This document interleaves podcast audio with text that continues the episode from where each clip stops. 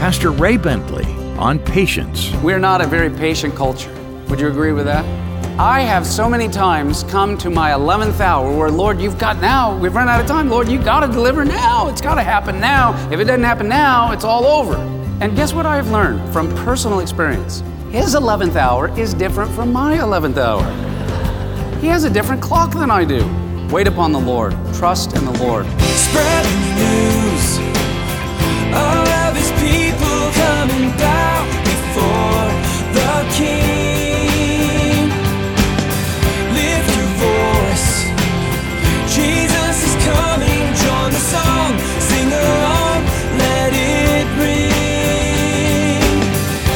Welcome to Maranatha Radio with Pastor Ray Bentley. Maranatha, bringing the message of Christ's soon return, the whole gospel to the whole world. In the 1800s, women had to rise before dawn to get started on the cooking, and that process often lasted all day. Today, we have a hard time waiting a few minutes for a baked potato to come out of the microwave. Well, Pastor Ray says we need to learn patience, especially as we walk with God. Let's open our Bibles to the book of James, chapter 5. We're going to look at verses 1 through 9. James chapter 5 is going to talk, it's kind of an exhortation to his generation about the misuse of some of those who were wealthy, and the misuse of their money, and that they were using it for their own personal gain. I believe that he was not so much focused at this point just on the little, probably house church, but that this moment, James, the half brother of our Lord Jesus, lifted his eyes to the horizon and was talking prophetically to the entire Jewish nation at that time. And, uh, you know, there's a, he's going to talk about our hearts. He's going to talk about what we really love. Do we love God or do we really love money? But James is not talking about those who struggle financially. He is talking about those who are wealthy and yet who were sinful in their wealth and their riches. There are two themes that are developed here. Number one, trouble. James says, We as a nation of Israel are in trouble. And the forecast for the future is more trouble ahead. The second theme he develops after trouble is, therefore, the response we need to pray. We, of all people, need to pray. We need to dig deep with God. We need to grab hold of the horns of the altar and call upon the name of the Lord that He will have mercy upon us and upon our children in this generation and return to Him. And um, now, let me from the beginning, before I begin reading the first three verses, say that James is not saying that to be wealthy is sinful. We have to use money, it's part of the system until we get to heaven. And it's your attitude towards it that is most important. So let me read to you verses 1 through 3. With this context, James now says, Come now, you rich, weep and howl for your miseries that are coming upon you. Your riches are corrupted, and your garments are moth eaten. Your gold and silver are corrupted, and their corrosion will be a witness against you, and will eat your flesh like a fire. You have heaped up treasure in the last days, but the wrong kind of treasure. A treasure, riches that will vanish. For nothing in this material world lasts forever. And he is saying to the Jewish community, you should be investing in treasures in heaven. But you have not only invested and heaped up earthly treasures, you have loved them and you have given your heart only to them, and now it's about all to be taken away. Now, James is also warning against what we would call hoarding. In fact, I think that's in the NIV what it actually, the word it uses. He says, Don't hoard riches for the last days. The last days, meaning judgment is coming. You don't want to stand before God and, and offer to Him, Hey, look at all the, you know, the riches that I have alone. You want to invest in Him. But now, look with me in verses 4 through 6. James goes a little bit deeper. He says in verse 4 Indeed, the wages of the laborers who mowed your fields, which you kept back by fraud, cry out. And the cries of the reapers have reached the ears of the Lord of the Sabbath. You have lived on earth in pleasure and luxury. You have fattened your hearts as in a day of slaughter. You have condemned. You have murdered. the just. He does not resist you. I don't think he means literally they murdered them, but in essence, they had killed people's opportunity for a livelihood. Now, listen, when James wrote this 2,000 years ago to the Jewish nation under Rome, here's what is the clincher for me.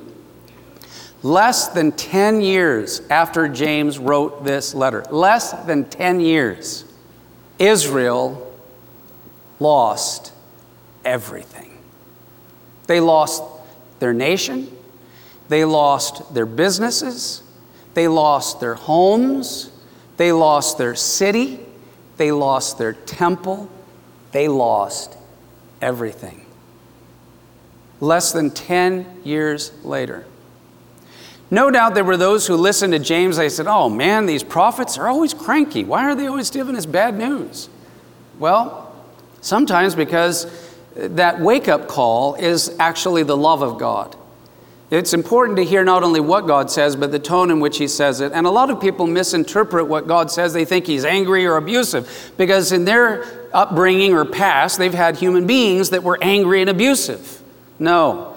From Genesis 1 1 to the end of Revelation, the tone with which God speaks is never abusive.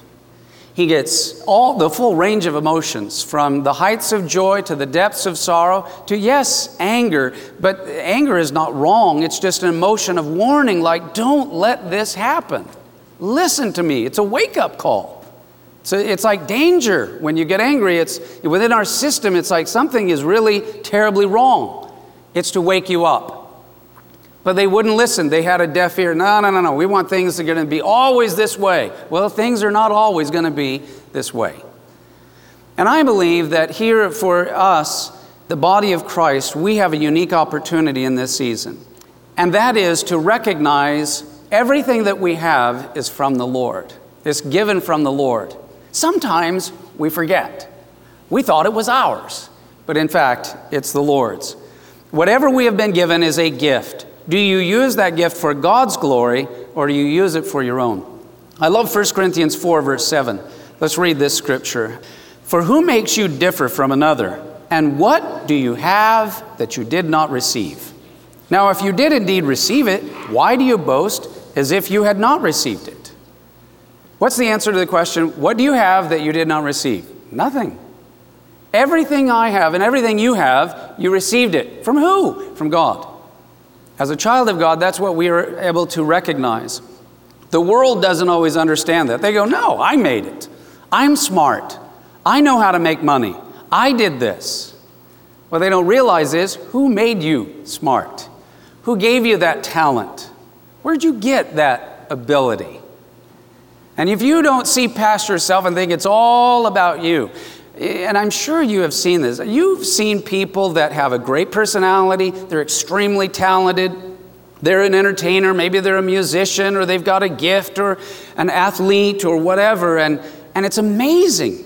And I love when I see someone that is extraordinarily gifted or talented that is humble. Isn't that a blessing to see somebody that does stand out and it's like, wow, so there's almost nobody that can do what you can do, and yet they're humble about it. I love to hear them say, I don't even know exactly how I do it. Yeah, I have a gift and I've worked on it, but I don't even know sometimes how I do it. I just can do it. But to God be the glory. He's given it to me. And then the others that say, Well, what do you think? You know, of course, I, that's me. I know how to do it. It's all about me, and they're into themselves. And it just doesn't feel right as they lift themselves up in that way. We should be humble about it. And I believe that the Lord is doing something very special right now. There is a, uh, as they describe, a redistribution of, of wealth going on. The world is scrambling, still scrambling. The governments around the world, and they haven't found the exact final answer yet to try to get us back on track and begin a recovery or whatever. And if we, as the children of God, just buy into that and try to climb back to where we were, we're going to miss an opportunity. Because here's what I believe we're in trouble. Forecast, more trouble to come. Answer, we need to go deep with God. We need to hear from God. And may I suggest what the Holy Spirit, and, and I don't know how to say this. Uh, So I'm going to say it acknowledging I need the Holy Spirit to interpret for me how you hear this. But I believe that in, in days to come, more trouble will come. It's bound to happen, it's inevitable to happen. I think that God is shaking up many, many things. But without going into all the whys and wherefores, let me just say that I believe that God is looking right now over the whole earth because God has all the resources. And God is looking for, his eyes look to and fro throughout the whole earth for those whose hearts are perfect or turned toward him. I believe that God, our Father, is so good and so faithful, He's going to bring massive resources to provide and to take care of and to bless and to give to others. But He's looking, who can I give this to that I can trust that they won't just hoard it themselves and put their little initials on it and say, mine. Well, too bad for everybody else, but I'm going to be okay. I need a vessel through which I can give unlimited resources that will flow out to a needy world and they will share it. That's why God looked at Abraham and said, I can trust Abraham to be a wealthy man. And the wealth right now that is out there, God is, notice as He dropped the bar, He's taking it, gobs of it away from wicked, selfish men. And God is looking to invest it through men and women who will say, Lord, I take my hands off. I am not the owner. I don't want to stamp my initials and say mine. But I want to say everything that I have. What do I have that I have not received? I want to be a vessel through which you can bless in difficult days and troubled times. Be a blessing to my own family, to my own children, and beyond that, to my community and to my family in Christ and to my neighbors and to those who are even beyond my neighbors and to my world and to my generation. And if you would be willing this day, through this message of James, to say, Lord, I just want to acknowledge what's already true that I own nothing. I, I am your steward. I am an overseer of all that you've given to me. And, and I believe that God will surprise many of us and bring gifts and blessings and riches and means and resources that will blow your mind. You go, where did that come from? It's not because you're so cute and smart. It's because you have a good daddy in heaven who loves you and trusts you, and now he can be a blessing to others. Amen? Now, how many would be willing to be blessed that way? Would you be willing to do that? But you got to recognize it when it comes in, why God gave it and why God blessed it. This is the time to lay up treasures in heaven. Pastor Ray Bentley will have more of today's study in just a moment. Since Pastor Ray's homecoming to heaven, so many listeners have shared comments on what his teachings on Maranatha Radio have meant to them. We love you, Pastor Ray, and we miss you. What a blessing that we were all able to hear and experience God through his passion for the Word and his ability to simplify and make things humorous and fun. I miss his contagious laugh. He had the best laugh. God, please be with his family and friends. At Maranatha Radio, the love and support the Bentley family have received is overwhelming and very much appreciated. If you'd like to express your thoughts and tell us how these messages have impacted your life, would you take just 60 seconds and write an email? Send it to ray at raybentley.com or post it on our homepage at raybentley.com. And now, more of today's message from Pastor Ray Bentley. What did Jesus mean, lay up treasures in heaven? And did he mean that we should sell everything that we own and then give it to the poor? And there are some who would say, yes, that's what Jesus said to the rich young ruler, and you should do the same, or you will not be blessed. I want to suggest to you, not necessarily. Jesus said this to one young man. He didn't repeat it again and again. He said it to one young man, one rich young ruler. Why? Because covetousness and greed was that young man's besetting sin. Jesus said that specifically to him to expose his heart. He said, What must I do to inherit eternal life? Well, you need to love God with all your heart, soul, mind, and strength. Love your neighbor as yourself. And, and the man said, I've done all of these from my youth. Jesus said, Really? All right. Then take everything you own, rich young ruler, and sell it and come follow me. And he walked away sad because he was very wealthy. Had that man recognized that his riches were the Lord's, he would have said, Okay. And he might have heard the Lord say, Well, then good, you keep it. I'm going to give it to others through you. What does it mean to lay up treasures in heaven? I believe it means to use everything God has blessed you with, every gift, every talent, every ability, every rich riches, all treasures, as stewards of God's wealth. Knowing that everything I have is the Lord's, and everything that I have wants to be an honor to Him. What we do on earth is recorded in heaven. And one day a day of accounting is coming, a day of reckoning is coming, and God keeps the books and He pays out interest. Romans chapter 6, verse 23 says something very interesting when we think of it in terms financially of what we've talked about today. The wages of sin is death. You actually earn something when you sin, but it's not the wages you were looking for, it's death. But the gift of God is eternal life in Christ Jesus our Lord. Praise God for his gift through Christ. Well, let's close with verses 7 through 9. James' final practical exhortation be patient and persevering. He says, therefore, be patient, brothers and sisters, brethren, until the coming of the Lord.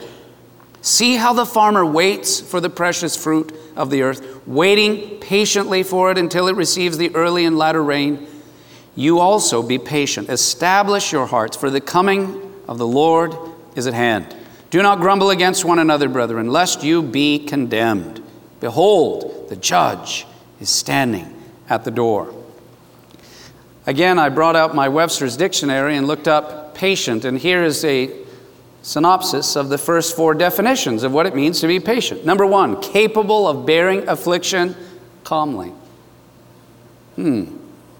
Be patient, brothers and sisters. Secondly, it means understanding. When you have a father who loves you and he says, Look, I'm in charge, I'm on the throne, I'm in control, and everything you have has been given by me, it gives you understanding to be able to be patient calmly during affliction. Thirdly, it means to be constant. Boy, there's so many people that you know, they say, well, this is what I'm totally into this, and I'm, you know, this is it, this is the answer, and they, that's all they want to talk about. And then, you know, a month later, uh, you talk to them about it, even though they're not a Christian, but they're into whatever, and they, ah, they're off to something else. And they're constantly running around and changing and looking. The, here, James says to believers, just stay where you are. Remain faithful. Be constant. And fourth, Patient means capable of bearing delay. That's a tough one. We're not a very patient culture. Would you agree with that? And I'm not a very patient person.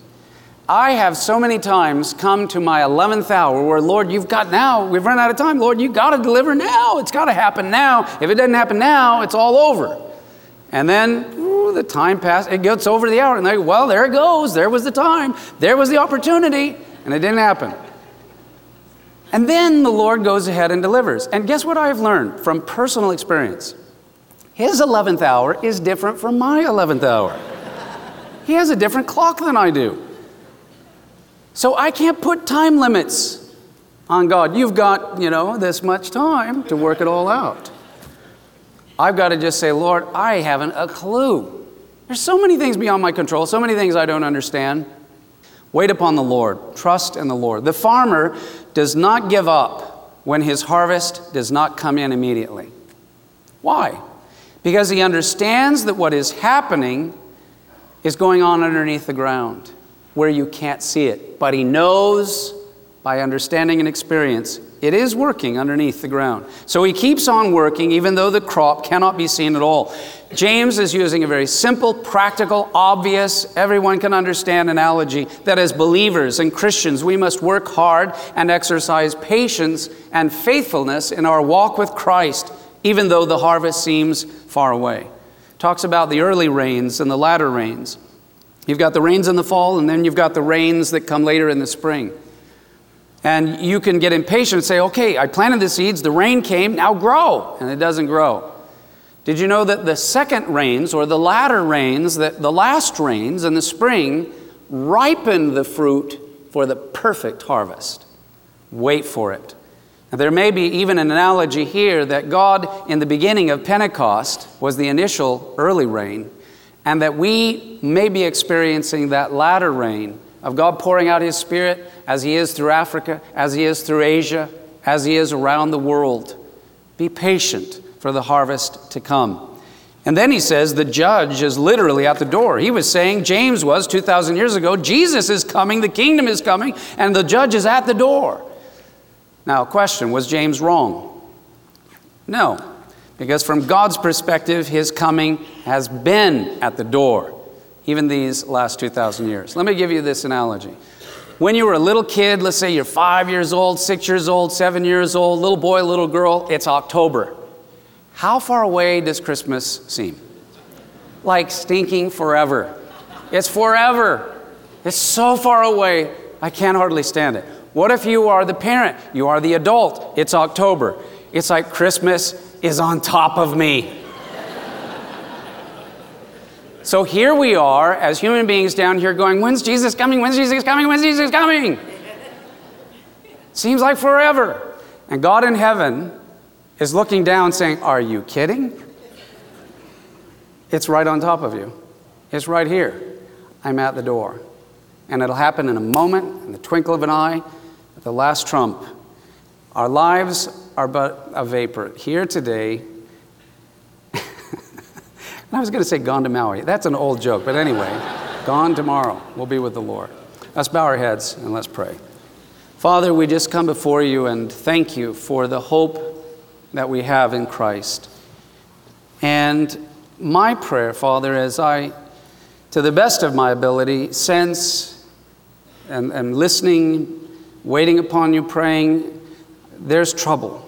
We are in trouble. Any rational person can look around and see that we are in big trouble. And not only here, but around the world. And the foreseeable future looks like more trouble to come in a variety of different ways, some that we can anticipate and some we probably can't even see coming. But Lord, we know the answer is to trust in the Lord and be patiently and waiting and enduring and faithful and storing up treasure in heaven. For you are coming and you will come, and we will be with you before we know it. And so may we establish our hearts, may we be strengthened May we encourage one another. And I pray that many, Lord, that, that hundreds here, because they transfer ownership of all that they've been blessed with to the Father in heaven, that you will find multitudes that you can entrust with unique gifts, treasures, riches, and resources, because they will be a vessel through which you might flow to meet the needs of a vast multitude. We ask it in Jesus' name. Amen. Pastor Ray Bentley, closing today's program in prayer. Glad you've joined us for another leg in our journey through the book of James today on Maranatha Radio. Now, today's study is titled Patience is Perfect. If you missed any part, you can hear a replay on iTunes or at raybentley.com. That's raybentley.com. There at the homepage, there's a place to leave a written tribute to Pastor Ray's life and ministry. And by clicking Media, you'll see the words Watch, Radio, and Devo. Three ways to enjoy Pastor Ray's insights via video, audio recording, or daily devotions. In fact, at the very bottom of the page, you can arrange to receive Pastor Ray's daily devotions each day automatically at no charge and also link to his YouTube and Facebook pages. Why not bookmark it? raybentley.com. And you'll find Pastor Ray's books, The Cyrus Mandate and As the Days of Noah, both prophetic fiction novels in the Elijah Chronicles series. And raybentley.com is always where you'll find the best deals on Pastor Ray's resources. You can also donate securely right there on the site. Your investments help bring the whole gospel to the whole world or our mailing address is Maranatha Radio, 10752 Coastwood Road, San Diego, California, 92127. Next time, join Pastor Ray for more from our studies in the book of James. More from God's Word next time on Maranatha Radio. Maranatha, bringing the message of Christ's soon return, the whole gospel to the whole world.